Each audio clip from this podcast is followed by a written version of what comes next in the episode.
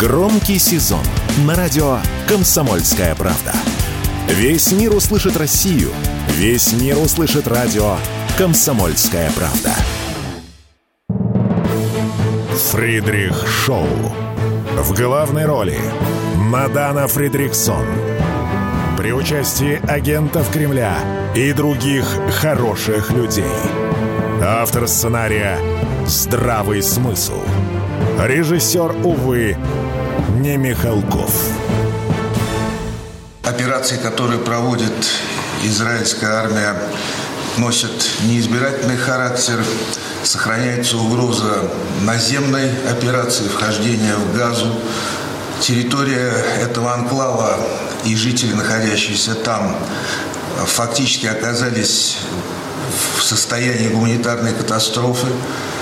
А первоочередные не оказываются ни медицинская помощь, ни другие нужды не обеспечиваются. Это все вызывает большую тревогу в мире. Итак, это был Сергей Рябков, замминистра иностранных дел России. Заявление он это озвучил в ходе встречи с президентом России Владимиром Путиным. Да, действительно, ситуация критическая. А, в секторе Газа каждый день поступает новая информация о раненых, о погибших среди мирного населения, включая журналистов, которые работают в зоне конфликта. И действительно, все идет к тому, что эскалация будет набирать обороты. Давайте пройдемся по, что называется, последним относительно последним данным, которые поступают в публичное пространство. Вот, в частности, число погибших после атаки Хамас россиян выросло до 16. 9 числятся пропавшими без вести. Это сообщил посол России в Израиле. При этом, при всем, сейчас одна из ключевых тем – это наземная операция Израиля в секторе Газа. А, очень много сейчас пишется на эту тему, и в частности, что удивляет многих, даже команда Байдена, администрация Байдена пытается Нетаньяху от этого дела удержать по крайней мере, публично они просят отложить эту самую наземную операцию. Пока на уровне риторики Нетаньяху заявляет, что бои будут продолжаться вплоть до победы и уничтожения группировки Хамас. Я напомню, что эта самая группировка в Израиле считается террористической, в странах Евросоюза тоже. Кроме того, Нетаньяху здесь тоже скован обязательствами перед своими избирателями. Если посмотреть на сегмент интернета, понятно, что гнев ярость у израильтян после атаки Хамас, ну, там на запредельном уровне. В любом случае, сейчас отступать Нетаньяху не готов. Кроме того, ему удалось создать чрезвычайное правительство, что какое-то время назад казалось немыслимым. И люди, кто был против Нетаньяху, как премьер-министра, кто выводил людей на улицы против него, сейчас с ним за одним столом работают над над вопросом, как уничтожать Хамас. Ну, понятно, что любые удары Израиля по сектору Газа, да, они заявляются, что это охота на Хамас, на их э, боевое крыло, политическое крыло, но понятно, что при этом, при всем, страдает гражданская инфраструктура и погибают мирные жители. На этом фоне уже видна большая дипломатическая работа разных игроков. Вот, в частности, президент России Владимир Путин созвонился с руководителями Египта, Израиля, Ирана, Ирана, Палестины и Сирии. Это важный такой был момент. К сожалению, информация очень скупая и в российских источниках, и в израильских, и в иранских. В общем, каждая из стран потом дает какое-то свое э, заключение, о чем шла речь. Но понятно, что все это общими такими формулировками. Обсудили ситуацию в секторе газа, обсудили, что нужно все это прекращать о чем детально стороны говорили, ну, понятно, что публично это все не озвучивается. Единственное, сегодня израильская сторона э, нарушила, скажем так, такое how do you do, да, формат э, информирования, и они сообщили, что Нетаньяху заявил Путину в ходе э, разговора по телефону, что Израиль не остановится, пока не уничтожит военный и управленческий потенциал Хамас. Это сообщили вот как раз-таки в, э, в канцелярии. И дальше происходит такая, ну, абсолютно очевидная на самом деле история, хотя, надежда была, что все-таки в какой-то веке будут какие-то изменения. Россия еще 13 октября предложила Совету Безопасности ООН резолюцию. Значит, резолюция подразумевала прекращение огня, чтобы доставить гуманитарные грузы. И сначала прошла информация, что группа арабских стран в ООН поддерживали российский проект резолюции, но дальше э, мы следили за этой темой очень внимательно. Совет Безопасности ООН не принял в конечном счете российский проект резолюции. И за документ проголосовало пять стран. Ну, соответственно, мы понимаем, что это довольно мало. Ну и, естественно, наш представитель в ООН Небензи сделал заявление, что наш проект предусматривал осуждение всякого насилия и всех террористических атак, открытие гуманитарных коридоров и безопасное освобождение всех заложников. Ну и дальше он заявил, что теперь становится понятно, кто действительно выступает за прекращение огня, а кому эта эскалация, знаете, мать родна, да, цитирую известную фразу.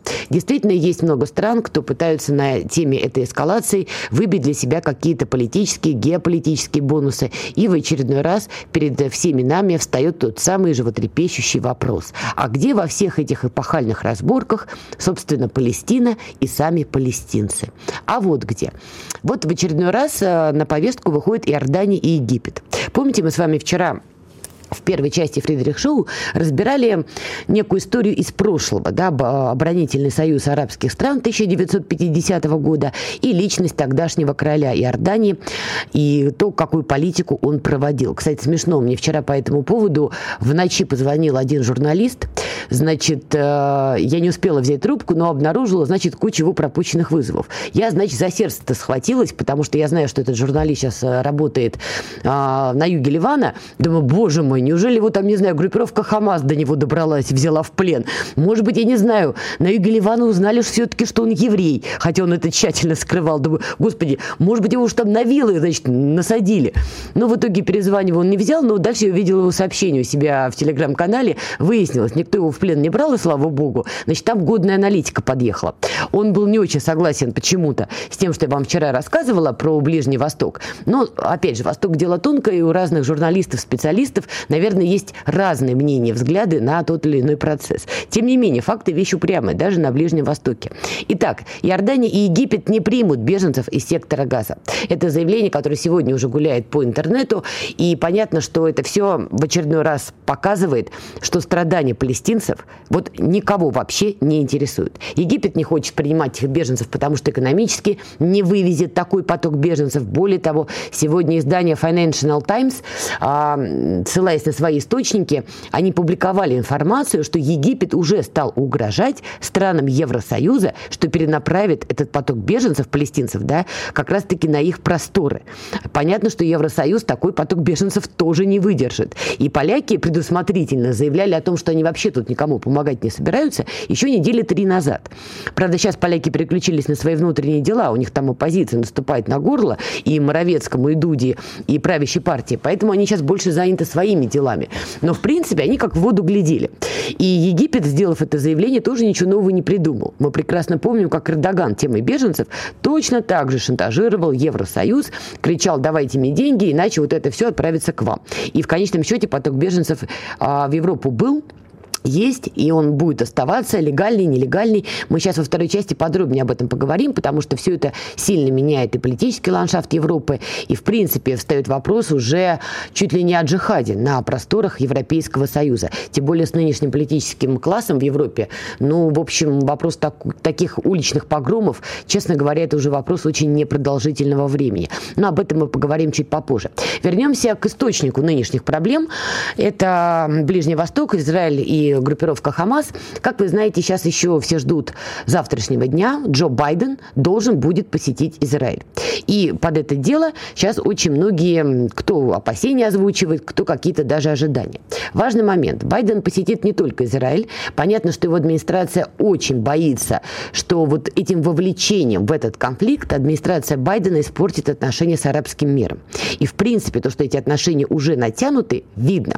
Вспоминаем визит Блинкина в Саудовскую Аравию, Аравию. Вспоминаем, как наследный принц заставил Блинкина ждать до утра. Понимаем, что на Ближнем Востоке таких совпадений не бывает. Это четкий, понятный сигнал, о чем с вами, собственно, разговаривать. Тем более на Ближнем Востоке, в Саудовской Аравии еще исходит из того, что не факт, что команда Байдена переживет президентские выборы. И смысл сейчас с ними о чем-то договариваться, если потом придет другой кандидат, там тот же Трамп или другой какой-то персонаж, и все опять переиграет. Тем не менее, команда Байдена опасается, что визит его в Израиль, собственно, окончательно угробит отношения Соединенных Штатов и арабского мира, поэтому после Израиля Байден поедет в Иорданию, где должен будет также провести встречу с лидерами арабского мира, а, в частности, с лидерами Палестины, Египта, ну и, конечно, самой Иордании. Таким образом, команда Байдена пытается как-то вот отрегулировать это, мягко выражаясь, неприятное положение, в которое она попала. Тем не менее, я думаю, что сам визит э, в Тель-Авив ничего принципиально не изменит. Главная задача Байдена будет в ходе этого э, визита как-то решить судьбу пленников. По крайней мере, тех, кто имеет э, американское гражданство.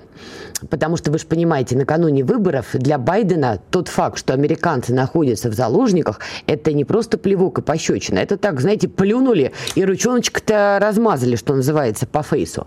Поэтому ему жизненно важно сейчас каким-то образом договориться хотя бы по этому вопросу. Понятно, что он будет говорить Нетаньяху, воздержись, воздержись от наземной операции, ты ж пойми, какие будут чудовищные разрушения. И понятно, что Нетаньяху скажет, ага, ага, мы тут сами разберемся, потому что Нетаньяху делает делает ставку как раз-таки на американских республиканцев. И мы с вами как-то в рамках этого шоу об этом подробно говорили. Короче говоря, визит Байдена в Тель-Авив, на мой взгляд, заранее обречен. Лучше, что он сможет сделать, заявить, что американцев не бросим, американцев вытащим. Может быть, как-то ЦРУ смогут договориться с Хамас. Это, кстати, очень возможный вариант. Там э, цепочка сообщений сохраняется. Что все-таки парочку хотя бы американцев они им выдадут, чтобы Байдену было чем потрясти. И это все. И визит в Иорданию тоже будет обречен причем, потому что страны арабского мира будут смотреть на него из-под лобья и, в общем, вежливо намекать, что вы, в общем, извините, здесь явно произраильский. Короче говоря, будем следить, давайте сделаем небольшую паузу, а после вернемся к теме джихада в Европе. Александр Коц. Один из лучших военных корреспондентов не только в России, но и во всем мире. Он работал репортером во многих горячих точках. Чечня, Южная Осетия, Косово, Афганистан, Ливия, Сирия, Египет, Ирак, Украина – Каждый четверг в 7 часов вечера по московскому времени слушай на радио «Комсомольская правда» программу «КОЦ. Аналитика с именем». Фридрих Шоу. В главной роли Мадана Фридриксон. При участии агентов Кремля и других хороших людей. Автор сценария «Здравый смысл». Режиссер, увы, не Михалков. Итак, Фридрих Шоу на волнах радио «Комсомольская правда». Мы продолжаем, и как анонсировала, давайте поговорим о джихаде в Европе. Тем более, что, по-моему, это действительно вопрос очень короткого времени, и такими темпами Европа просто начнет полыхать. Значит, и как раз э, в эту тему новость, которая упала ночью, и сегодня утром уже активно тиражировалась по медиа, пабликам, телеграммам вашим нашим и прочее, прочее. Вчера в позднем вечером в Брюсселе был стрелок. И есть видео, как у мужчина в оранжевой куртке открывает огонь. Дальше выяснил, что пострадали два болельщика сборной Швеции по футболу. Они погибли при этой самой стрельбе. Ну и дальше выясняется, что тот, кто стрелял, это некий Слайм Слума. Он сказал, что он э, член ИГИЛ, запрещенной в России террористической организации, и заявил, что убил неверных. Там действительно в интернете есть его видео, где он говорит на арабском языке. Итак, с нами на прямой связи Андрей Сидорчик, журналист сайта АИФ. Андрей, приветствую. Итак, вот действительно важный момент. Эта стрельба может быть уже таким, я извиняюсь, прологом к более масштабному насилию на улицах Европы на фоне вот этой эскалации между Израилем и группировкой Хамас? Знаете, я бы сказал о том, что мы скорее говорим о хронической болезни, о которой в силу своих обстоятельств, связанных в первую очередь с Украиной, мы стали забывать. Для того же Брюсселя это отнюдь не первая история. Террористические акты действительно в исполнении даже целых групп. А я напомню, Брюссель это столица НАТО. Они уже там происходили, даже в 2016 году. И, собственно говоря, в этой ситуации более всего удивляет, как это могло произойти. Во-первых, э, этот гражданин, этот террорист, после того, как совершил убийство, он практически на протяжении примерно еще 10 часов колесил по городу, перезаряжал оружие. То есть, собственно говоря, делал, что хотел. И если бы мы говорили действительно о каком-то боевике серьезной террористической группировки, то жертв было бы гораздо больше. Знаете, один из моих коллег сегодня утром заметил, что, наверное, 10-20 человек боевиков какой-нибудь достаточно известной террористической группировки на Ближнем Востоке, они, в принципе, могли бы взять город Брюссель и некоторое время держать его под контролем. Потому что э, в тот самый момент, когда вот продолжалось это колесение по городу, то есть в, э, официально правительство Бельгии объявляло режим четвертой степени террористической опасности. Ну, мы видим, что происходит. Э, никуда, мы, как мы знаем, политика мультикультурализма официально, официальными лицами Европы названа провальной но мигранты никуда не делись. Я напомню, Меркель, по-моему, в 2009 году, еще Меркель в 2009 году вышла и сказала, политика мультикультурализма провалена, а в 2015 открыла двери Евросоюза для большого потока беженцев. Совершенно верно. Здесь, как бы, да, европейцы, надо им отдать должное, в течение последних лет они проблему успешно старались заливать деньгами. Но здесь уже играет роль теории больших чисел. Э, даже несмотря на то, что большинство беженцев из той же, из того же Ближнего Востока, из той же Африки, это достаточно адекватные люди, которые пытаются устроиться в жизни, есть люди, которым это не удается. Есть люди, которые не встраиваются, есть люди, которые по этим законам жить не хотят. И вот эта вот конфликтная э, часть, она становится большой проблемой. Но что мы видим? Опять-таки вот с этой ситуацией. Бельгийские СМИ описали личность террориста. Мы говорим о человеке, выходце из Туниса, который на самом деле еще в 2019 году получил отказ в предоставлении, то есть собственного политического убежища. И человек на протяжении четырех лет при этом продолжал жить в Бельгии, бывать, еще раз напомню, в Брюсселе, совершенно свободно приобретал оружие. При этом, как нам сообщают, опять-таки, бельгийские силовики бельгийская прокуратура, находился в списках радикально опасных э, людей. Но он, собственно говоря, в соцсетях не скрывал свои настроения. И вот здесь мы в стык, в стык идем к ситуации в Израиле когда вдруг это оказалось каким-то неожиданным успехом, то есть вот этим событием. То есть ощущение такое, что в Европе не было Батаклана, не было атак на лондонское метро, не было, опять-таки, того же Брюсселя. То есть европейцы за последние годы, опять-таки, настолько увлеклись борьбой с Россией, что их собственные проблемы внутри, они ее опять перекладывают. Если послушать сейчас выступления многих европейских политиков, опять звучит анализ. Это все вот ось зла, экстремисты, чуть не лично Путин засылает этого человека. Но это перекладывание с больной головы на здоровую и непонимание того, что происходит. А теперь смотрите ситуацию. Есть же объективный факт. Среди огромного количества мигрантов, огромное число тех, кто, естественно, сочувствует, во-первых, единоверцам, во-вторых, просто палестинцам. И считает происходящее, то, что сейчас происходит, и та, ту же месть Израиля, допустим, месть Израиля террористам, но месть-то обрушивается на головы гражданских людей, женщин, детей. Они считают это несоразмерно. Власти в этот момент не дают, э, собственно, мы видим, не дают даже протестовать и поддерживать Палестину. Они это запрещают, они да. начинают преследовать людей, которые выходят на мирный протест. Что это пополняет? Это пополняет ряды радикалов. А радикалов в Европе много. Андрей, вот я, я кстати, хотела спросить. После каждого предыдущего случая выяснялось, что спецслужбы той или иной страны, Франции, Великобритании вообще знали об этих людях. Более того, зачастую они были их прямыми агентами. То а... есть количество этой взрывной массы в Европе, оно но ну, оно достаточно для того, чтобы то, сделать то, о чем мы говорили, устроить самый настоящий джихад.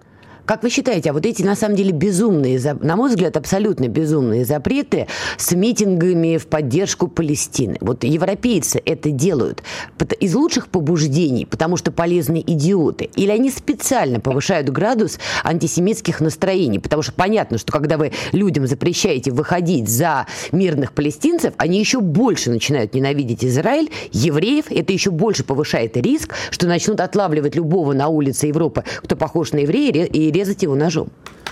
А тут мы возвращаемся на сто лет назад, вспоминаем то самое знаменитое выступление в Государственной Думе Российской империи с вопросом, что это глупость или измена. Да. Вот понимаете, история, мы как, как знаем, а, погибли шведские болельщики, болельщики шведской сборной. Европейцы пишут совершенно открыто почему. Потому что бесконечные повторяющиеся акции с сожжением Корана в Стокгольме, вопрос, зачем? Вопрос, зачем? Мы не поддерживаем это, заявляет правительство Швеции, но тем не менее говорит, мы так видим свободу. Но вы провоцируете людей, совершенно сознательно провоцируете людей. Вопрос, это безумие э, правительства Швеции или такая политика? Вот вы знаете, по-моему, даже сами шведы зачастую не могут ответить на этот вопрос. Если мы говорим о европейском сообществе в общем-то, то здесь, наверное, надо говорить о том, что европейцы в данном случае не самостоятельны во многих вопросах. И поддержка Израиля – это тот курс, который выдает сюзерен то есть Соединенные Штаты Америки. Да, естественно, есть попытка какого-то заигрывания, но тем не менее это стол, столбовая линия. И на состоянии э, вот этого, собственно, острого конфликта Вашингтон, безусловно, требует от европейцев как бы следования в этом фарватере. И мы это сейчас прекрасно видим. При этом, что делать потом с этим, непонятно. А потом может наступить, понимаете, сейчас вот есть такой фактор зависающий. Это начало наземной операции в секторе газа. Да. Начало массовой гибели не от бомб, а мы, мы понимаем, что речь пойдет о гибели десятков тысяч человек. То есть повторение условно Ираки или Масула в Европе, это то, что может взорвать такую бомбу, э, последствия которой сегодня вообще никто не представляет. Потому что тогда мы видим, что может произойти от одного слова. Вот этот вброс э, израильской журналистки о убитых младенцах... Обезглавленных, да, 40. Обезглавленных младенцев. Опровергнут. Он уже привел к тому, что 70-летний американский пенсионер в Иллинойсе зарезал 6-летнего ребенка-мусульманина. Потому что дяденька наслушался историй, это то, что сейчас в открытом доступе, и то, что подтвердили американские власти. Человек наслушался этих новостей и пошел за... Это американец. Это американец рядовой. Что может случиться, когда вот такой пожар вспыхнет в Европе, где будет миллионы людей? Допустим, что из них в активную фазу перейдет одна, две, три, пять тысяч. Мы видели, во что это превратилось в Брюсселе. Это та опасная вещь, о которой Европа сейчас не любит говорить, потому что особо не представляет, что с этим делать. У них на повестке дня борьба с Россией. Они из этой вот парадигмы выйти не могут. Ну, то есть, подождите, деле, методичка... Россия не могла бы использовать этот фактор в их зло. Да Россия именно этого не делает, слава богу. Скажите спасибо. То есть у них методичка «боремся с Россией», а другому мы не обучены. Я, кстати, вот вспомнила, сегодня была статья в издании «Политика», которая, по-моему, проливает свет глупость или измена. Все-таки я начинаю делать ставку на тупость. Тут же большие разборки вокруг Урсулы фон дер Ляйен, которая глава Еврокомиссии. Женщина, казалось бы, не глупая, с образованием, в должности, в звании. Поехала она, значит, на землю обетованную. Ну, поехала и поехала. Но при этом, при всем, она сделала радикальные фактические заявления, что она поддерживает именно Израиль, заявила, что она страдает по поводу жертв от рук террористов Хамас, но это куда ни шло. Но она, по сути, показала своим вот этим заявлением арабскому миру, да, что а, а, Еврокомиссия произраильская. И опять встает вопрос, будет ли насилие на улицах Евросоюза. Да, потому что они считают это, что вы за евреев. Потому что мы сегодняшнее поколение политиков Европы видим не политиков. Это не Деголь, это даже не Митеран, это не Маргарет Тэтчер, это функция функция выполняет то, что ей представляется. Они потому сейчас очень сильно э, переходят с э, должностей министра социального развития на должность министра обороны. Это функции. Функция едет говорить то, что ей в данный момент предписано. Здесь уже приводили вот в качестве сопоставимых роликов, где она осуждает атаки на инфраструктуру Украины и говорит, что это террор против гражданского населения. Но при этом про сектор газа это считается допустимым. Но не надо считать людей за идиотов. Естественно, те же мусульмане Европы видят это и спрашивают, а как это понимать? Как это понимать? Мы готовы многие не будут, если мусульман, надо понимать объективно, не готовы поддерживать террор. Но если, извините меня, мы видим государственный террор, а если мы видим те заявления политиков Израиля, которые во многом не отличаются от заявлений там каких-нибудь руководителей, запрещенных у нас ИДИЛ, ну, именно в человеконенавистническом направлении. Никто же рамки не ставит. Естественно, возникает чувство протеста. Куда хлынет этот протест? Ну, во-первых, появятся вербовщики, которые начнут работать с молодежью. Андрей, а давайте и сейчас поставим троеточие. Андрей, нам просто надо уйти на паузу. Если у вас есть время, я прошу вас подождать, мы послушаем полезные новости и вернемся вместе с вами в эфир, потому что это очень интересно, то, что вы говорите, но за оставшиеся 20 секунд мы с вами никак не успеем. Я вам буду очень благодарна. Друзья, подписывайтесь пока на телеграм-канал «Радио Комсомольская правда», в группу ВКонтакте, пишите ваши вопросы Андрею Сидорчику, и мы скоро вернемся он срывал большой куш. Борис Бритва или Борис хрен попадешь. Жесткий, как удар молотом. Живой советский герб. Говорят, эту сволочь вообще невозможно убить. Он с песней уничтожал кольцо всевластия.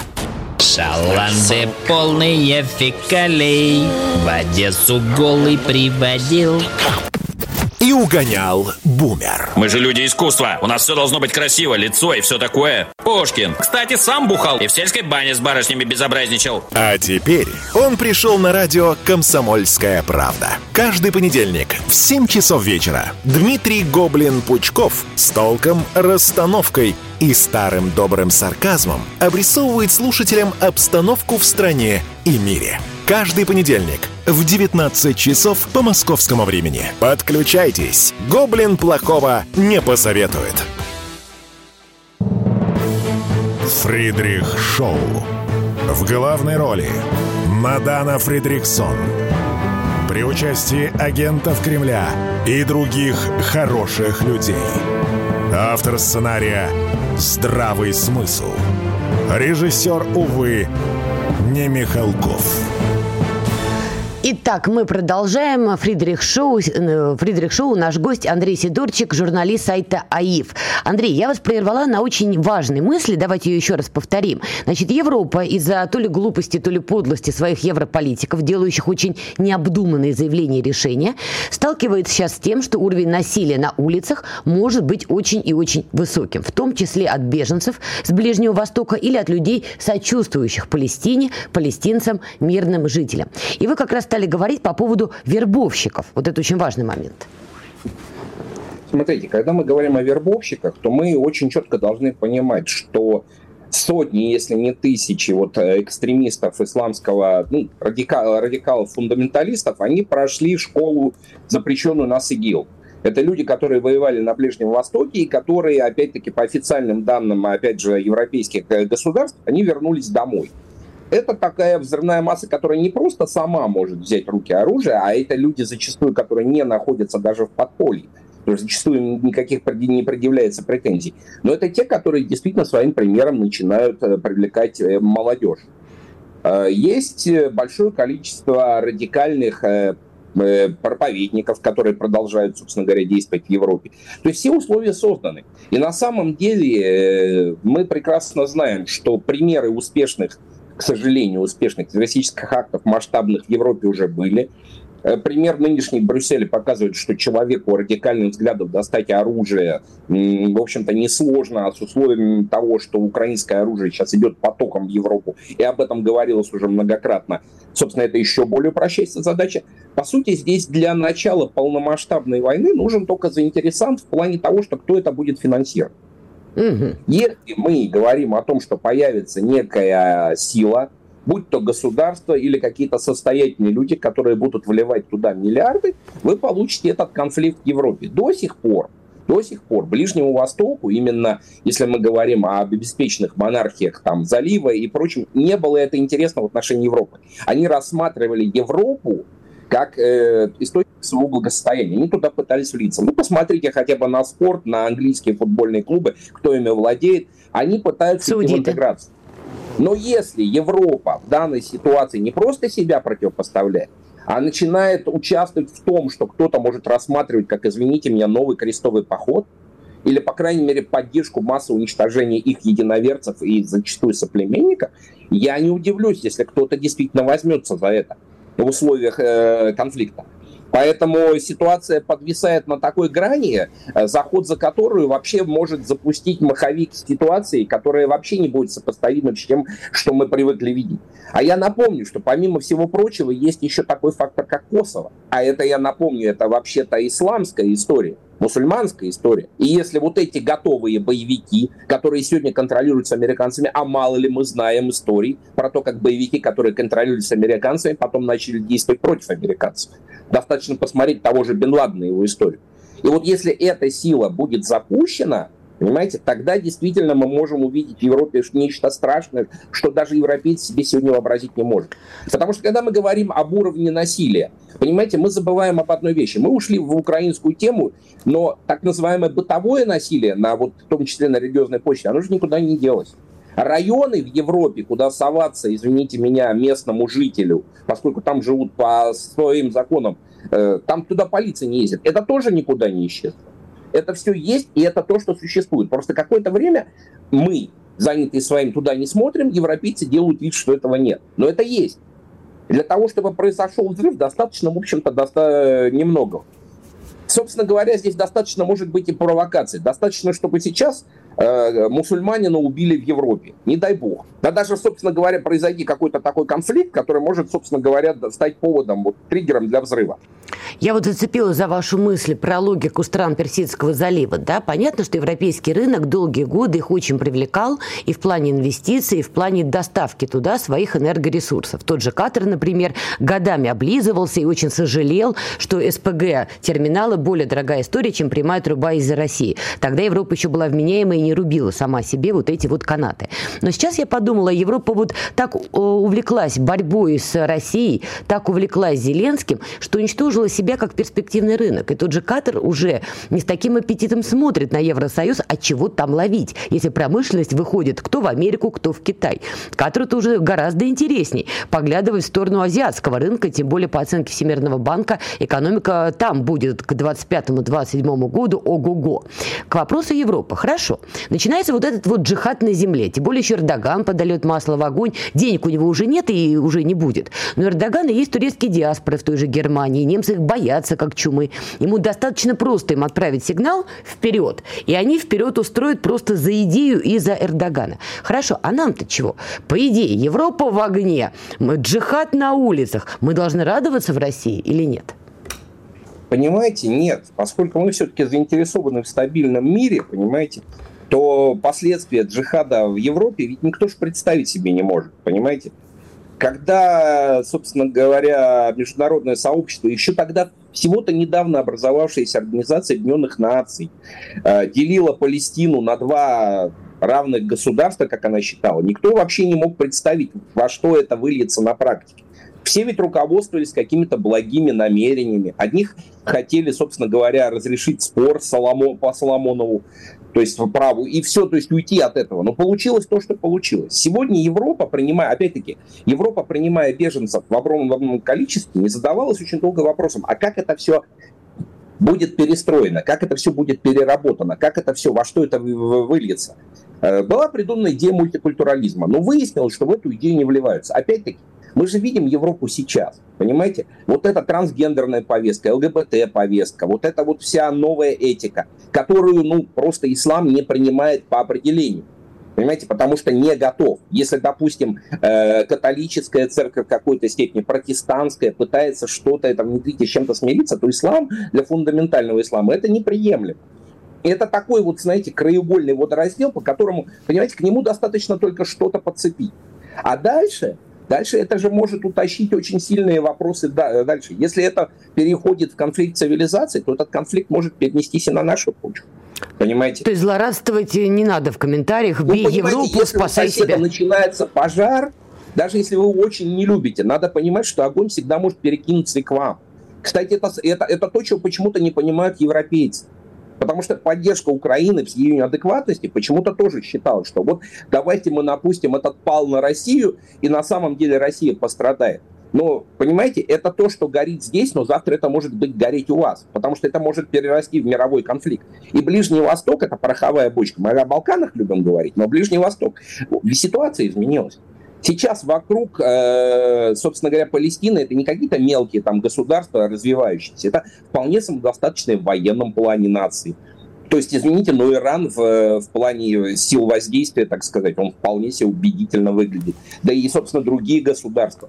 Если этот конфликт примет характер государственный, еще раз подчеркну, на данный момент все, что мы видим, говорит о том, что никто, собственно говоря, не рвется. Но ситуация, при которой у вас начинается вот эта вот операция, которую анонсировал Израиль, и если это превращается в большую кровавую войну, а как это может быть иначе в огромном мегаполисе, понимаете, в огромном, то, собственно говоря, э, у вас гибнут десятки тысяч людей. У вас в каждой стране вообще есть огромная взрывная масса людей. И плюс в Европе. Это может взорваться, даже если вы не очень этого хотите, понимаете? Как говорили о Первой мировой войне, ее никто не хотел, но она все-таки состоялась. Если вы не разрешите конфликт, понятно, Соединенные Штаты. Соединенные Штаты всегда живут по принципу, мы находимся на другом континенте, до нас не долетит. Не, и то они и... лавируют. Байден не только в Тель-Авив поедет, но и в Оман. Даже они, заходя, находясь за большой лужей, пытаются не раздражать арабский мир, исламский мир. Понимаете? Понимаете, с Байденом очень сложная история. Байден успел в арабском мире обидеть всех. Понимаете? Он начинал свою историю с того, что он начал конфликтовать с Саудовской Аравией. То есть он приехал людям рассказывать на, на Востоке, что они не правы, и он их накажет. Но это не тот том. Саудовской Аравии 30 лет назад, 40 лет назад так можно было говорить. Саудовской Аравии сегодняшней так говорить не нужно. Абсолютно. Потому что, во-первых, себя люди уважают. Ну, привет. Ну, ну, дело в том, что Соединенные Штаты этими э, историями живут. Понимаете, они со всеми так пытаются говорить. Но здесь опять-таки вопрос. Понимаете, принимать это, да, есть такая вот иллюзия того, что откровенный терроризм очень легко принимают на Ближнем Востоке. Нет, на самом деле все прекрасно понимают, например, что такое ИГИЛ. И, между Запрещенный прочим, в России. Талибану тому в издании 90-х годов оно тоже было очень такое. Это неприемлемо. Но здесь ситуация какая? Хорошо, против вас кто-то действует террористическими методами. Хорошо, эти люди совершают преступления. Наказывайте этих людей. Но вы же охотились за нацистами, вы же это рекламировали. Вы искали виновных, наказывали. Вы помните э, теракт на Олимпиаде в Мюнхене. Вы опять же рекламировали, что вы преследовали и наказывали. Здесь что вы устраиваете? Что заявляет ваш министр обороны? Что он войдет и... Что это за заявление? Мы оставим, там, извините меня, детей в больницах э, газы без помощи. Пускай они будут наказаны. Что это такое? Я много раз говорю, а чем, собственно говоря, такие риторики отличаются от нацизма? И у людей, которые втягивают в этот конфликт, у них и появляется свое ощущение справедливости. Не надуманное, а вполне себе очевидное, и, допустим, понятное даже нам. То есть хотя бы здесь конфликт как бы от нас далеко, но, понимаете, убийство мирных израильтян так же отвратительно, как убийство мирных палестинцев. Здесь нельзя делать э, разницу. И в Европе, кстати, пытались, когда вот по акции солидарности протащить, в той же, например, я уже говорил, футбольный английский... Андрей, к сожалению, время заканчивается. Спасибо огромное. Андрей Сидорчик, журналист сайта АИФ, был с нами. Сделаем паузу, скоро вернемся. Премьера на радио «Комсомольская правда». Фридрих Шоу. В главной роли Мадана Фридриксон. При участии агентов Кремля и других хороших людей. Автор сценария «Здравый смысл». Режиссер, увы, не Михалков. Слушайте с понедельника по среду в 6 часов вечера по московскому времени. Фридрих Шоу. В главной роли Мадана Фридриксон. При участии агентов Кремля и других хороших людей. Автор сценария «Здравый смысл». Режиссер, увы, не Михалков. Э, господин президент, вы знаете, какова Венгрия, вы знаете ее возможности. То, что Венгрия сегодня может предпринять, э, это мы делаем. То есть мы пытаемся спасти все, что можно из наших двусторонних контактов. То есть мы заинтересованы в том, чтобы поддержать это сотрудничество не только на уровне общения, но и на уровне экономики, пока это возможно. Итак, это было заявление Виктора Орбана. Понятно, что женский голос – это перевод того, что он говорил. Эти заявления Орбан сделал на встрече с президентом России Путиным, а, как раз-таки в резиденции Путина в Пекине. Я напоминаю, сейчас очень многие лидеры находятся на просторах Поднебесной. И вот, на мой взгляд, на фоне того, что сегодня происходит в Евросоюзе, на фоне того, что сегодня происходит в Америке, на фоне эскалации между Израилем и группировкой Хамас, вот нынешняя встреча на просторах Поднебесной, она очень и очень значима. Обратите внимание, Орбан уже несколько лет так точно ярко показывает свою вменяемость. Причем Орбан особо не меняется. Вот он каким был там 4 года назад, 3 года назад, он плюс-минус таким и остается. Но на фоне массового маразма у многих европейских политиков Старого Света Орбан начинает выглядеть все более и более адекватно, правильно и вообще напоминает человека практически героической судьбы судьбы. Вот сейчас, в том числе на встрече с президентом Путиным, он заявил, что надо остановить, например, огонь на Украине. И вообще Орбан уже очень хорошо понимает, Евросоюз как таковой, он заканчивается. Вот э, шутки про разноскоростную Европу закончились тем, что старушка Европы села на шпагат, и, кажется, у нее уже кое-что рвется, например, исподняя. И тема, которую мы обсуждали с Андреем Сидорчиком до паузы про джихад на улицах Европы, я думаю, это будет уже последний гвоздь в этот самый Евросоюз. Потому что, обратите внимание, экономика рассасывается, корпорации, компании выходят, кто в Америку, кто в тот же Китай, газ они себе отрубили, Катар их как перспективный рынок не рассматривает, а тут еще и насилие на улицах, которое действительно возможно. И чем больше дурят европейские политики, они правда дурят, тем больше это насилие будет. Потому что, повторюсь еще раз, запрещать там мирные акции за палестинцев могут либо безумцы, кретины и, или подлецы потому что таким образом прямо поднимается градус нетерпения к Израилю и евреям. Это, по-моему, очевидно.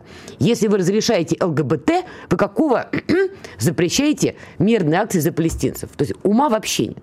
Так вот, Орбан, понимая, что Евросоюз как бы все, видимо, заканчивается, очень правильно делает выбор. Он пытается заниматься интересами своей страны, поэтому он сейчас находится на просторах Поднебесной.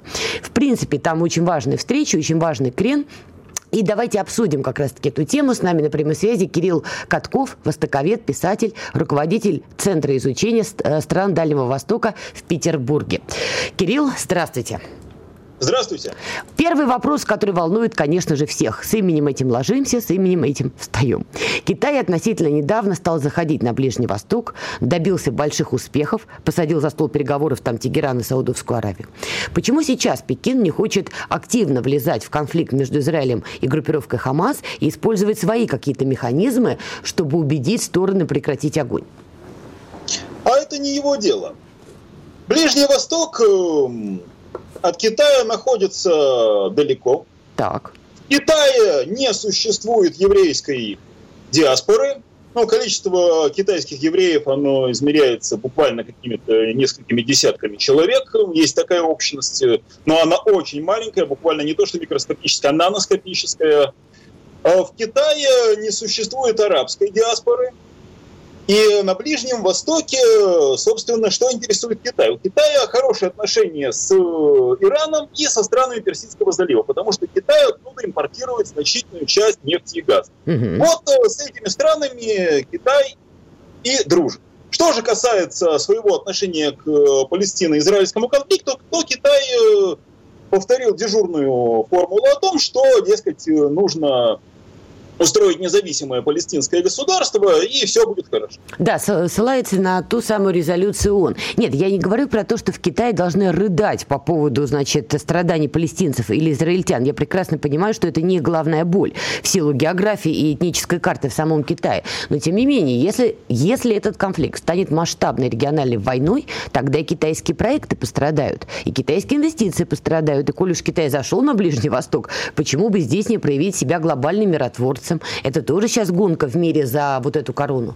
Китай на Ближнем Востоке проявляет себя миротворцем э, только там, где существуют э, его интересы. Например, Китай э, до 2012 года очень активно вел отношения с Суданом. У Китая там были свои проекты. Когда Судан распался на Северный и Южный Судан. Ну что ж, китайцы пожали плечами, стали активно сотрудничать э, и с Северным, и с Южным Суданом.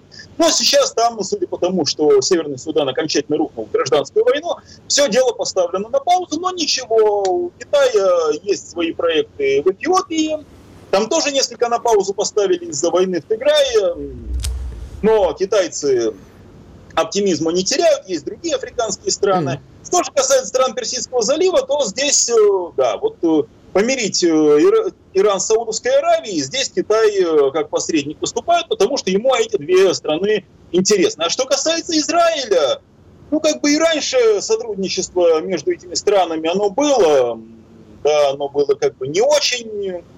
Нефти и газа там ну, газ есть, но мало. Нет, э, программу «Один пояс, один путь», э, да она не интересна Израилю. Не интересно это Китаю. Тем более, по последним э, новостям, Египет и Иордания отказываются принимать палестинских беженцев. Так что нетрудно понять, чем этот конфликт в ближайшее время закончится. Подскажите, чем? Я не знаю. Израиль зачистит территорию сектора Газа, скорее всего, и будут э, беженцы, кто-то будет говорить о гуманитарной катастрофе, а кто-то будет говорить э, о том, что с террористами покончено раз и навсегда. Что, конечно, правды не будет, потому что это только повысит, на мой взгляд, градус террора и на Ближнем Востоке, и в Европе, где только на самом деле не повысит. Ладно, пока вынесем это за скобки, важный другой еще момент – это визит Владимира Путина в Поднебесную. Как оцениваете сейчас? Мы договоримся до каких-то конкретных проектов, которые принесут выгоду и прибыль России. Я сейчас не про интересы Китая, я сейчас больше про российские интересы. Или сделаем просто какие-то рядовые красивые заявления? Вы знаете, это сложно сказать, э, потому что я бы вот э, посмотрел, э, как говорится, на то, что будет сказано после визита, и главное, как то, что значит, подпишут, и то, о чем договорятся, будет реализовываться. Почему я бы не стал делать предварительных выводов? Вот. Дело в том, что уже неоднократно так бывало в отношениях между Россией и Китаем, когда визиты глав государства, обставленные с очень большой помпой, э, они на практике заканчивались тем, что решения либо показывали на то, что обе стороны не пришли к договоренности по ключевым вопросам, либо были приняты какие-то второстепенные, даже третьестепенные решения, и все же обе стороны по основным вопросам не договорились. Дело в том, что программа «Один пояс, один путь», она таит в себе немало подводных камней, и надо сказать, что российское руководство, оно вот вплоть до последнего времени достаточно осторожно подходило к э, участию в этой программе. Да, Россия... Какие подводные камни? Давайте три. Кирилл, менее, Кирилл, давайте три главных подводных камня для России от китайской инициативы, чтобы мы понимали. Какие подводные камни содержит программа «Один пояс, один путь»? Значит, дело в том, что эта программа носит откровенно неоколониальный характер. Заключается она в том, что Китай выстраивает э, китай-центричную модель экономики. То есть в центре Китай как метрополия и вокруг него ближняя и дальняя периферия. Инфраструктурные проекты, которые реализуются в рамках этой программы, они строятся Китаем прежде всего для себя, они строятся с участием прежде всего китайских рабочих. Местные рабочие привлекаются в минимальном количестве. Они обслуживаются в значительной степени теми же китайцами. И самое главное, под эту программу охотно даются кредиты, но это связанные кредиты, которые даются по непрозрачным схемам. Для сравнения, кредиты МВФ, они даются по довольно прозрачным схемам. А здесь схемы непрозрачные. Половина кредитов берется у китайского Эксимбанка, и необходимо часть средств потратить на реализацию конкретных проектов, часть средств на покупку товаров из Китая. Если эти кредиты вовремя не, отдаются, не отдаются, то Китай, он кредиты не прощает, э, он взамен забирает долгосрочную аренду фактически навсегда. Объекты инфраструктуры, рудники, стратегические дороги, порты и так далее. Либо он кредиты эти списывает, но взамен берутся новые кредиты под более крупные проценты. Получается долговая выбраться из которой пока никому не удалось. Кирилл, спасибо огромное. Время, к сожалению, закончилось. Вы озвучили не самую, скажем так, популярную точку зрения на тактику Китая, стратегию Китая. Но то, что вы говорите, действительно важно. Это то, о чем каждому из нас, наверное, надо хотя бы про себя подумать, следя за этой темой. Друзья, Кирилл Катков, востоковед, писатель, руководитель Центра изучения стран Дальнего Востока в Петербурге, был с нами на прямой связи. Я предлагаю всем нам действительно задуматься над тем, что он рассказал, потому что мы привыкли, значит, это «Пакс Американо, конец». Может быть, такие конец, что не означает, что «Пакс Чайна гуд». Давайте об этом а, подумаем и увидимся, услышимся завтра на волнах волнах радио «Комсомольская правда». Всем пока. Фридрих Шоу.